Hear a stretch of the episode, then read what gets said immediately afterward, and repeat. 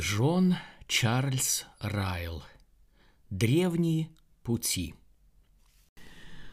Глава шестая. Наши грехи. Сколько у меня пороков и грехов, покажи мне беззаконие мое и грех мой. Иов 13.23. Грехи наши свидетельствуют против нас. Исайя 59, 12. Кровь Иисуса Христа, Сына Его, очищает нас от всякого греха. 1 Иоанна 1, 7. Два слова, составляющие заголовок данной главы, должны побудить нас к серьезному исследованию своего сердца. Они касаются абсолютно каждого человека, пришедшего в мир. Знать наши грехи – это первая буква азбуки спасительной веры. Понимать свое положение пред Богом значит сделать первый шаг к небесам. Секрет истинного мира заключается в осознании того, что наши грехи навсегда прощены. Если мы любим жизнь, мы не должны успокаиваться до тех пор, пока не получим удовлетворительного ответа на вопрос «Где мои грехи?» Я призываю всех читателей ответить на этот простой вопрос. Наступает время, когда вам не удастся этого избежать. Наступает время, когда все остальные вопросы будут ничто по сравнению с этим вопросом. Мы не должны спрашивать, где мои деньги, где моя земля или где мое имущество. Нашей главной мыслью – должно быть «мои грехи», «мои грехи», «где мои грехи». Я сделаю несколько замечаний, которые помогут пролить свет на эту важнейшую тему, озвученную в заглавии данной главы. Желание моего сердца и моя молитва к Богу, чтобы эта глава принесла пользу душам всех людей, которые ее читают – Прошу вас, прочитайте ее вдумчиво. Прочитайте ее до конца. Кто знает, не использует ли ее Святой Дух для вашего спасения. Во-первых, мое первое замечание – вы совершили множество грехов. Я говорю это решительно, без тени сомнений. Я не знаю вас лично, не знаю, как вы жили раньше – но я знаю из Слова Божьего, что каждый сын и каждая дочь Адама – великие грешники в очах Бога. Исключений здесь нет. Это общая болезнь каждого представителя человечества в каждой части земного шара. От короля на троне до нищего у дороги, от землевладельца в роскошном доме до чернорабочего в скромной хижине – от светской красавицы в салоне до бедной кухарки у плиты, от пастора за кафедрой до ребенка в воскресной школе. Все мы от природы виновны пред Богом. Все мы много согрешаем. Нет праведного ни одного. Все согрешили – если говорим, что не имеем греха, обманываем самих себя, и истины нет в нас. Иакова 3.2, Римлянам 3.10, 5.12, 1 Иоанна 1.8. Это бессмысленно отрицать. Все мы грешим многими грехами. Сомневаетесь ли вы в истинности этих слов – тогда обратитесь к закону Божьему и к тому, как истолковал его сам Сын Божий. Внимательно прочитайте пятую главу Евангелия от Матфея. Посмотрите, как заповеди Божьи применяются к нашим словам, так же, как и к действиям, к нашим мыслям и чувствам, так же, как и к словам.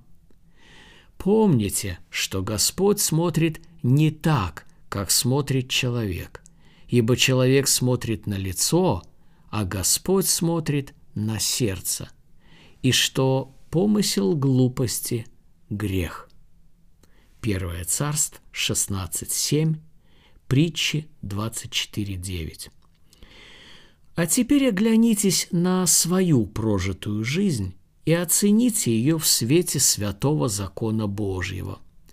Вспомните свое детство, какими вы были непослушными, эгоистичными, капризными, упрямыми и далекими от того, что есть добро.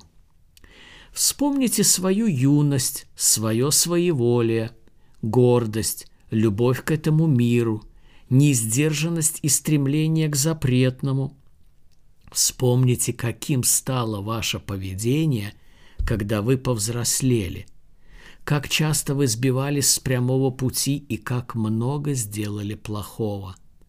Ясно, что, окинув взором прожитую жизнь, вы не сможете заявить «я никогда не грешил». А теперь обратите взор на свое сердце. Вспомните, сколько нечистого и греховного прошло через него, о чем никто из людей даже не догадывается. Вспомните тысячи греховных фантазий и порочных идей, которые наполняли ваше сердце даже тогда, когда ваше поведение внешне казалось правильным, нравственным и безупречным. Вспомните о нечестивых помыслах, сомнительных намерениях, ложных мотивах и недобрых, завистливых, злобных чувствах, которые переполняли вашего внутреннего человека, когда даже самые близкие не подозревали, что происходит. Ясно, что, испытав свое сердце, вы не сможете заявить «я никогда не грешил». Я еще раз спрашиваю каждого читателя этой книги. Вы сомневаетесь в моих словах? Вы сомневаетесь в том, что совершили множество грехов? Тогда исследуйте 25 главу Евангелия от Матфея. Прочитайте заключительную часть главы, где речь идет о судном дне. Обратите внимание на те причины – почему нечестивые, стоящие по левую сторону от Христа, пойдут в огонь вечный. О них не сказано, что они совершили какие-либо ужасные грехи. Они не были обвинены в убийстве, воровстве, лжесвидетельстве или прелюбодеянии. Они были осуждены в грехах бездействия. Сам факт, что они не сделали то, что должны были сделать, является достаточным основанием для вечной гибели души. Другими словами, одних только грехов бездействия достаточно, чтобы быть ввергнутым в ад. А теперь посмотрите на себя сквозь призму этого потрясающего отрывка Писания. Вспомните, сколько вы не сделали того, что могли бы сделать, и не сказали того, что могли бы сказать. Как много дел милосердия вы могли бы сотворить, но пренебрегли этой возможностью. Как много добра вы могли бы сделать, и как много счастья вы могли бы принести, если бы приложили к этому хоть немного усилий. Ясно, что в свете учения нашего Господа о грехах бездействия – вы не можете встать и сказать «я не согрешил». Я еще раз спрашиваю, вы сомневаетесь в истинности моих слов? Я вполне допускаю такую возможность. Как служитель Христа, имеющий более чем 25-летний опыт служения, я кое-что знаю о слепом неведении людей относительно своего естественного состояния – Прислушайтесь еще к одному аргументу, с которым я обращаюсь к вашей совести. О, пусть Бог откроет ваши глаза, чтобы вы увидели себя в истинном свете.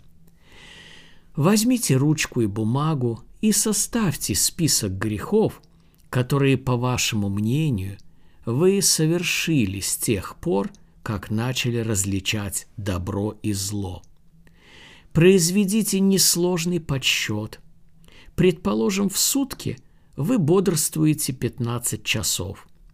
Предположим, что в течение этого времени вы согрешаете каждый час всего два раза. Думаю, вы не будете доказывать, что это несправедливое предположение. Помните, что мы можем грешить против Бога в мыслях, в словах и в делах. Повторяю, это не такое уж смелое предположение, что каждый день во время бодрствования вы совершаете два греха в час. А теперь посчитайте, сколько грехов вы совершили за всю жизнь. В течение 15 часов бодрствования вы каждый день грешите 30 раз. Таким образом, за 7 дней недели вы грешите 210 раз. За 4 недели месяца – 840 раз. За 12 месяцев года – 10 тысяч 80 раз.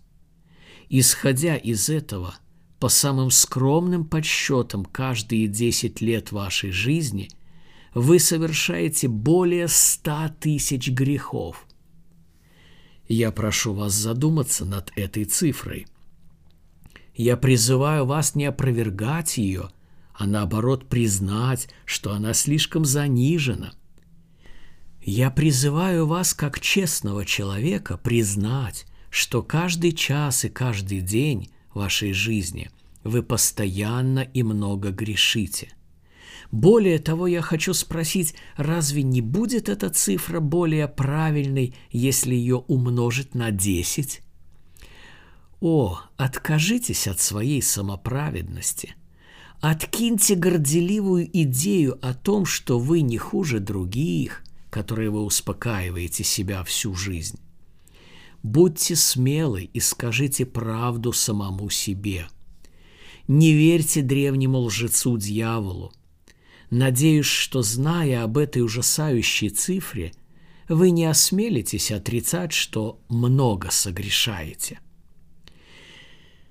Перейдем к следующей части нашей темы – я опасаюсь, что многие читатели лишь пробегут глазами эти строки и останутся в своем прежнем состоянии самодовольства. Из своего богатого опыта я знаю, что последнее, что человек понимает и осознает, это его истинное состояние пред Богом. Как сказал Святой Дух, все мы по природе слепые, глухие, немые – спящие, вне себя и мертвые. Никто и ничто не сможет убедить человека в его греховности, кроме Святого Духа. Покажите ему ад, и он не будет бежать от него. Покажите ему рай, и он не будет туда стремиться. Предостерегите его, и его это не затронет – Обратитесь к его совести, и она останется глухой. Сила свыше должна сойти и совершить свою работу. Показать человеку, кто он на самом деле, может только Святой Божий Дух. Всякий человек, увидевший себя грешником, должен благодарить за это Бога. Само осознание своей немощи, греховности и испорченности, которая, возможно, мучит вас, на самом деле является очень хорошим знаком и причиной возблагодарить Бога. Первый шаг к исправлению – осознать свою испорченность. Начало подготовки к раю – признать, что мы заслуживаем лишь ада – Прежде чем нам вменится праведность, мы должны признать себя ужасными грешниками. Прежде чем получить внутреннее блаженство и мир с Богом, мы должны испытать стыд и позор за свои многочисленные грехи. Прежде чем наслаждаться твердой надеждой, мы должны возопить «Нечист, нечист! Боже, будь милостив ко мне, грешнику!» Если человек действительно любит жизнь, он должен остерегаться угошать это внутреннее чувство греховности. Я умоляю вас милосердием Божьим не пренебрегать этим чувством и не заглушать его. Остерегайтесь советов мирских людей относительно него. Не связывайте его с упадком духа, болезнью или чем-либо подобным. Остерегайтесь советов дьявола относительно этого чувства – не пытайтесь заглушить его питьем и весельем, увлечением лошадьми, собаками, охотой и рыбалкой, азартными играми, балами и концертами. О, если вы действительно любите жизнь, не заглушайте всем этим чувство своей греховности. Не совершайте духовного самоубийства, не убивайте свою душу. Лучше молите Бога, чтобы Он показал вам, что означает это чувство греховности. Просите Его открыть вам, кто вы на самом деле и что вы должны делать. Начните читать Библию, и вы увидите, что у вас есть все основания не для самодовольства, а для ощущения своей греховности и негодности – кто скажет, не будет ли это семенем с небес, которое в один прекрасный день принесет свой плод, совершенное спасение в раю? Кто скажет, не будет ли это искрой с небес, которую Бог в свое время раздует в сильное пламя? Кто скажет, не будет ли это камнем с небес, который разрушит в вашем сердце твердыни дьявола – и на котором Бог возведет славный храм Святого Духа. Итак, блажен тот человек, который в ответ на мое первое замечание может сказать «Это правда, я совершил множество грехов». Второе. Мое второе замечание заключается в следующем – крайне важно избавиться от наших грехов. Я говорю об этом с твердой уверенностью. Безусловно, в мире есть очень много важных вещей, которые заслуживают нашего внимания. Но я хорошо знаю, о чем сейчас говорю. Я решительно утверждаю, что дело Господне заслуживает самого главного места в нашей жизни – и из книги моего Господа я знаю, что нет ничего важнее для человека, чем прощение и очищение всех его грехов. Будем же всегда помнить, что над нами есть Бог. Мы не увидим Его в городе. Спешка и суета, бизнес и коммерция заняли умы людей. Мы не увидим Его в деревне, там круглый год люди заняты сельскохозяйственными работами, сеянием и жатвой. Но все это время на нас взирает всевидящее око того, кто никогда не спит и не дремлет. Да, мы должны помнить не только о королеве, правителях, начальниках и работодателях. Есть тот, кто намного выше их всех, и кто ожидает, что долг перед ним будет оплачен. Это Всевышний Бог. Он бесконечно святой Бог. О нем сказано чистым очам твоим не свойственно глядеть на злодеяние и смотреть на притеснение ты не можешь. Аввакум 1, 13. Он видит те недостатки и немощи, которые мы не можем увидеть. И даже небеса нечисты в очах Его. Иов 15.15. 15. Он всезнающий Бог. Он знает все мысли, все слова и дела каждого из сынов Адама. Для него нет никаких тайн.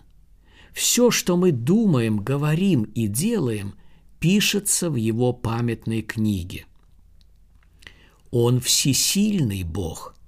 Он устраивает все по воле своей. Он в одно мгновение не злагает в этом мире королей. Никто не может устоять против его гнева. Но главное, Он Бог, в чьих руках находится вся наша жизнь. Сначала Он подарил нам бытие и хранит нас с тех пор, как мы родились. Он заберет нас, когда Ему будет угодно, и воздаст нам по делам нашим. Вот с каким Богом мы имеем дело. Задумайтесь над этим. Как говорит Иов, размышляю и страшусь его. Иов 23:15. Я надеюсь, что вы поняли всю важность очищения грехов. Я надеюсь, что вы зададите себе вопрос, что стоит между мной и Богом. Помните, что всех нас ожидает смерть. Мы не можем жить вечно. Рано или поздно будет положен конец всем нашим замыслам и планам, покупкам и продажам, работе и отдыху. Однажды в наш дом войдет посетитель, которого невозможно не впустить. Царь ужасов придет к нам, не спрашивая разрешения. Где сегодня цари и князья, которые сто лет назад управляли миллионами людей? Где богачи, сколотившие состояние и построившие роскошные дома – где помещики, которые получали арендную плату и присоединяли поле к полю? Где работники, которые пахали землю и выращивали кукурузу? Где священнослужители, которые проповедовали и совершали обряды? Где дети, которые играли на солнышке во дворе, и казалось, что они никогда не постареют? Где те старцы, которые ходили с палочкой и вспоминали дни своей молодости? Ответ один – все они мертвы. Какими бы сильными, радостными и счастливыми они ни были при жизни, сейчас они лишь прах и пепел. И все мы идем этим путем. Еще несколько лет или десятилетий, и все мы окажемся в могиле. Задумайтесь над этим. Ясно, что осознав неотвратимость смерти, вы не будете легкомысленно относиться к очищению грехов. Вам откроется важность вопроса «Где ваши грехи?». Тогда вы задумаетесь, что будет со мной после смерти – Далее помните о том, что всех нас ожидает воскресение и суд. Когда человек сделает свой последний вздох и его тело окоченеет, это еще не конец. Нет и нет. Существование продолжается. Однажды тьма рассеется, зазвучит труба, призывая нас выйти из могил – гробы откроются, и их обитатели выйдут навстречу с Богом. Те, кто игнорировал колокольный звон, зовущий их в церковь, вынуждены будут отреагировать на этот звук трубы. Гордецы, которые не желали слушать проповедь Евангелия, вынуждены будут выслушать Божий вердикт. Появится великий белый престол – и будут раскрыты книги. Каждый мужчина, женщина и ребенок предстанут пред судом. Каждый будет судим по делам своим и ответит за все грехи свои. В тот день каждый узнает свою вечную участь – блаженство на небесах или мучение в аду.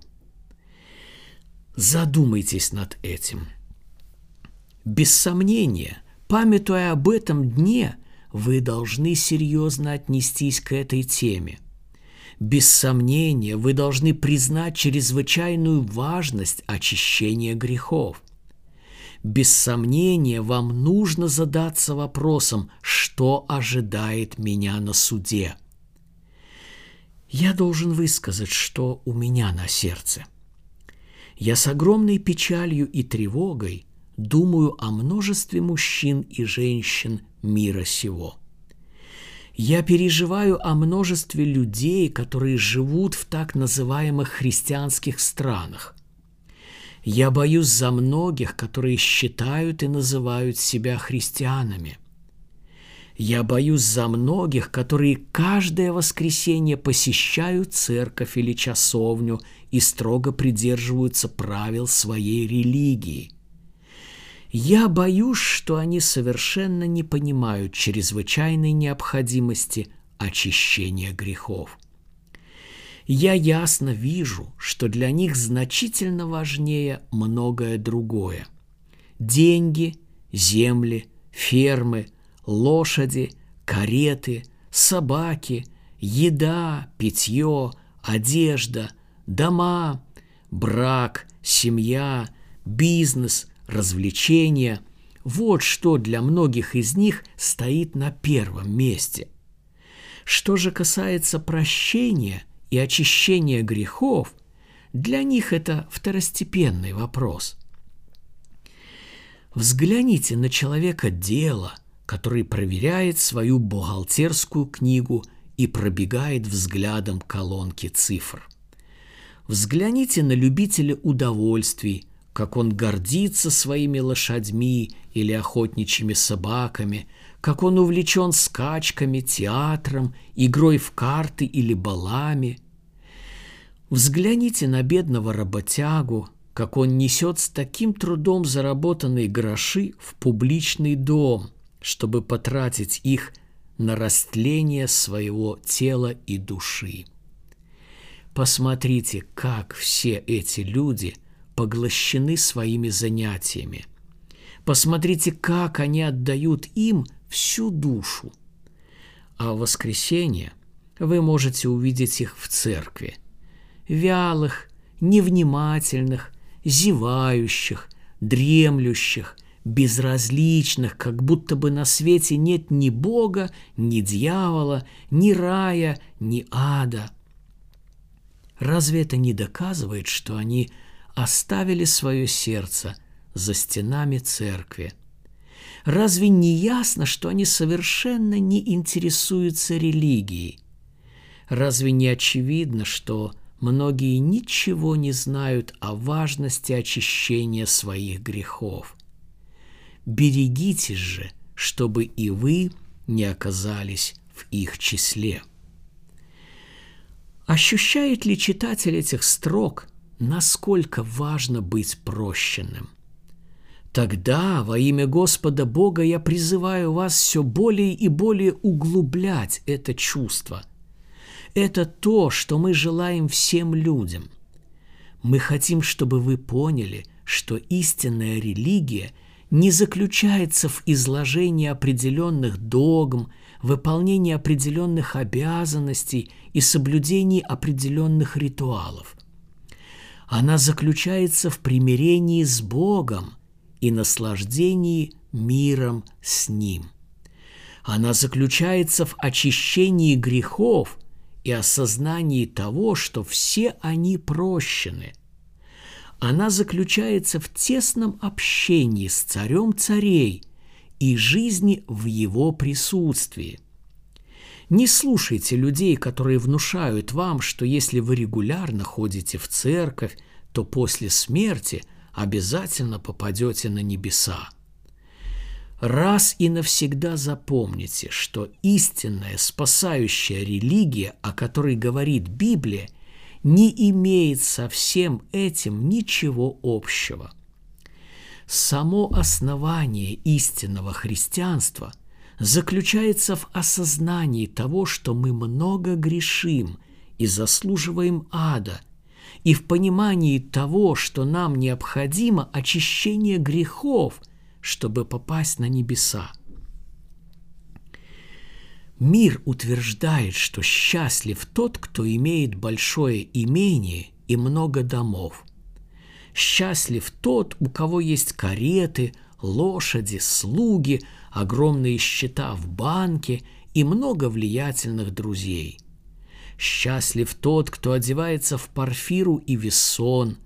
Каждый пиршествует блистательно и занимается лишь тем, что тратит деньги и получает удовольствие. Но какова реальная цена такого счастья? Оно не приносит настоящего удовлетворения даже в самые лучшие моменты жизни. Оно недолговечно. Когда приходит смерть, как кисть руки на перу у Валтасара, все рушится.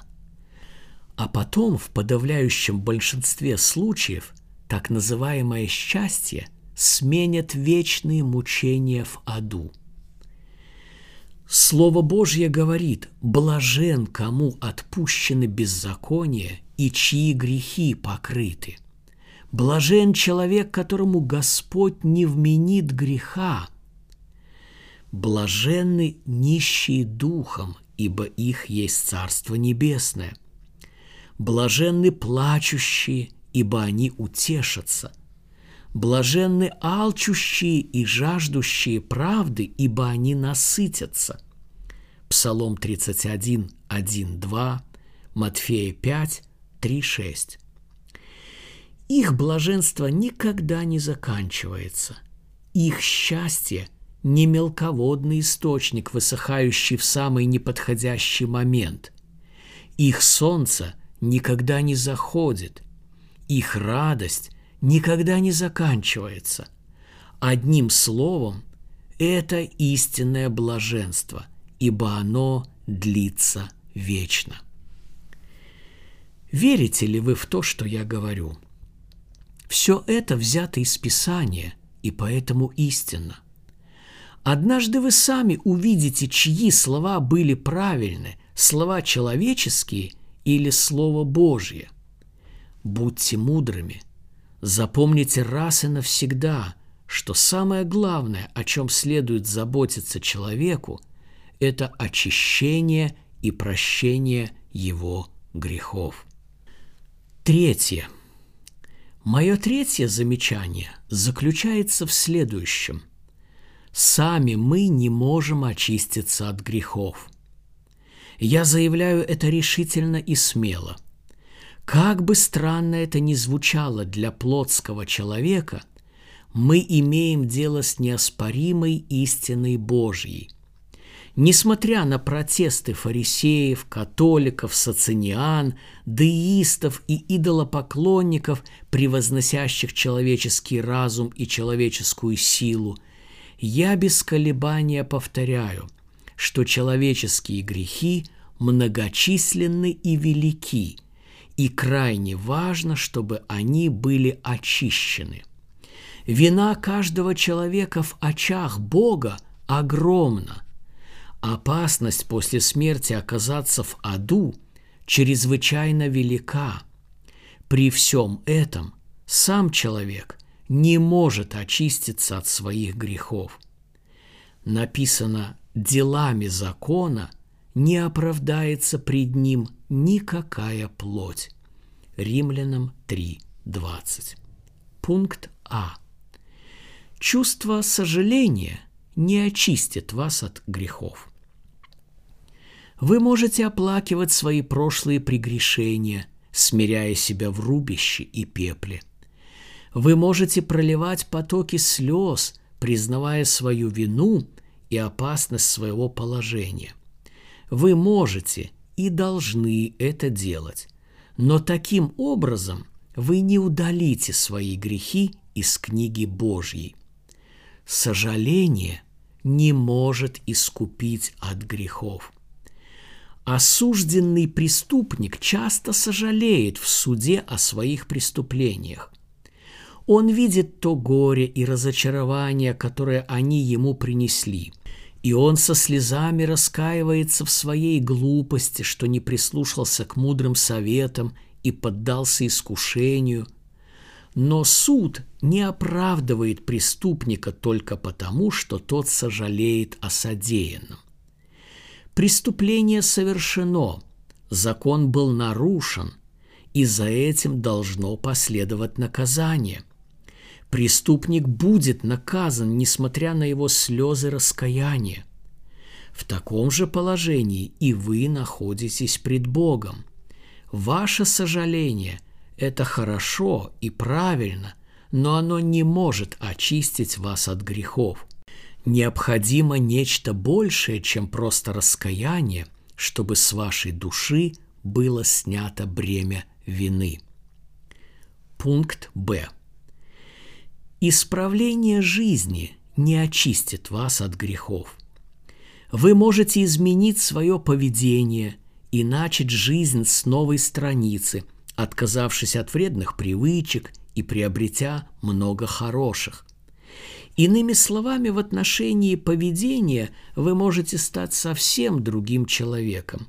И не только можете, но и должны это сделать. Без таких изменений никакая душа не будет спасена, но они не могут смыть вашу вину в очах Божьих. Исправление не может искупить грех. Обанкротившийся торговец, который задолжал 10 тысяч фунтов, но не имеет даже 10 шиллингов, чтобы заплатить долг, может решить изменить свой характер. Растратив все свои средства на распутную жизнь, он может стать стойким, воздержанным и порядочным человеком. Все это хорошо и правильно, но это не удовлетворит требования кредиторов, которым он задолжал. Повторяю еще раз, именно в таком положении оказались вы в очах Бога. Вы задолжали ему 10 тысяч талантов, но вам нечем заплатить. Сегодняшнее решение исправиться, безусловно, прекрасно, но оно не может покрыть вчерашний долг. Нужно нечто большее, чем просто исправление и изменение, чтобы облегчить ваше сердце и успокоить вашу совесть. Пункт В. Ревностное исполнение религиозных предписаний и обрядов не очистит вас от грехов. Вы можете изменить ваши воскресные привычки и начать посещать богослужение с утра до вечера – вы можете приложить усилия, чтобы слушать проповеди не только в воскресенье, но и в будние дни. Вы можете регулярно участвовать в вечере Господней, подавать милостыню и соблюдать посты. Само по себе все это прекрасно. Выполнять свой религиозный долг – это правильно и справедливо. Но никакие средства благодати не принесут пользы, если относиться к ним как к средствам спасения. Они не исцелят раны сердца и не дадут внутреннего мира. Формальная религия не может искупить грех. Фонарь в темную ночь – очень полезная вещь. Он помогает путешественнику найти путь домой – он не дает ему сбиться с пути и помогает избежать опасностей. Но сам по себе фонарь – это не место у камина. Человек, который довольствуется лишь тем, что сидит у дороги возле горящего фонаря, может попросту умереть от голода. Если вы довольствуетесь формальным использованием средств благодати, вы ничем не лучше того путешественника, Нужно нечто большее, чем формальная религия, чтобы снять со своей души бремя вины и получить мир с Богом. Пункт Г. Поиск помощи у людей также не очистит вас от грехов. Ни один сын Адама не в силах спасти чью-то душу. Ни епископ, ни священник, нерукоположенный служитель какой бы то ни было церкви или деноминации не имеет власти прощать грехи. Никакое отпущение грехов человеком, как бы торжественно оно ни возвещалось, не может очистить совесть, которая не очищена Богом. Это правильно, если человек обращается к служителям Евангелия, когда его душа в смятении. Их долг – помогать трудящимся и обремененным и указывать им путь к миру. Но освободить кого бы то ни было от вины не может ни один служитель. Мы можем лишь указать человеку путь, которым он должен идти, или дверь, в которую он может постучаться. Но для того, чтобы разбить оковы грехов и выпустить измученных на свободу – необходима рука намного сильнее человеческой. Ни один сын Адама не может освободить своего собрата от грехов. Банкрот, который умоляет другого банкрота восстановить его бизнес, лишь зря теряет время. Нищий, который просит другого нищего избавить его от бедственного положения, зря себя утруждает. Заключенный не просит другого заключенного выпустить его на свободу. Моряк, потерпевший кораблекрушение, не просит такого же моряка доставить его на берег. Помощь в подобных случаях может прийти только извне, со стороны. То же самое касается и очищения грехов. До тех пор, пока вы будете ожидать помощи от других людей, рукоположенных или нерукоположенных, вы ее не получите. Вы должны идти дальше и смотреть выше. Вы не там ищете утешения. Ни один человек на земле или на небе не может снять бремя греха с души другого человека – человек никак не искупит брата своего и не даст Богу выкупа за него. Псалом 48, 8. Тысячи людей в прошлом пытались очиститься от своих грехов с помощью других людей, но все их попытки были тщетными. Я не сомневаюсь, что тысячи людей пытаются это делать и сейчас, но приходят еще в худшее состояние. Марка 5, 26. Они взбираются по крутому ледяному склону, но, несмотря на все свои усилия, сползают вниз так же быстро, как поднимаются. Они пытаются наполнить дырявую бочку, но как бы усердно они ни трудились, бочка по-прежнему остается пустой – они плывут против быстрого течения, напряженно работая веслом, но не только не продвигаются вперед, но и каждую минуту их относит назад. Они пытаются строить стену из сыпучего песка, изнывая от усталости, но как только они прекращают работать, все, что они построили, рассыпается – они пытаются вычерпывать воду из тонущего корабля, но она постоянно прибывает, и вскоре они пойдут ко дну. Таков результат усилий всех людей в любой части мира, которые думают, что могут сами очиститься от своих грехов. Я предостерегаю каждого читателя этой книги остерегаться подделок в религии – Остерегайтесь думать, что покаяние, усовершенствование, формальная религия и священство могут обеспечить мир с Богом. Нет, не могут. Это не в их власти. Человек, который утверждает обратное, не понимает две вещи – непревзойденную высоту и глубину Божьей святости – еще не было на земле такого человека, который бы попытался очистить себя от своих грехов и получил облегчение и утешение. Если вы на своем собственном опыте узнали эту истину, то постарайтесь передать ее другим людям. Покажите им так ясно, как только сможете, что они с рождения виновны пред Богом и находятся в опасности.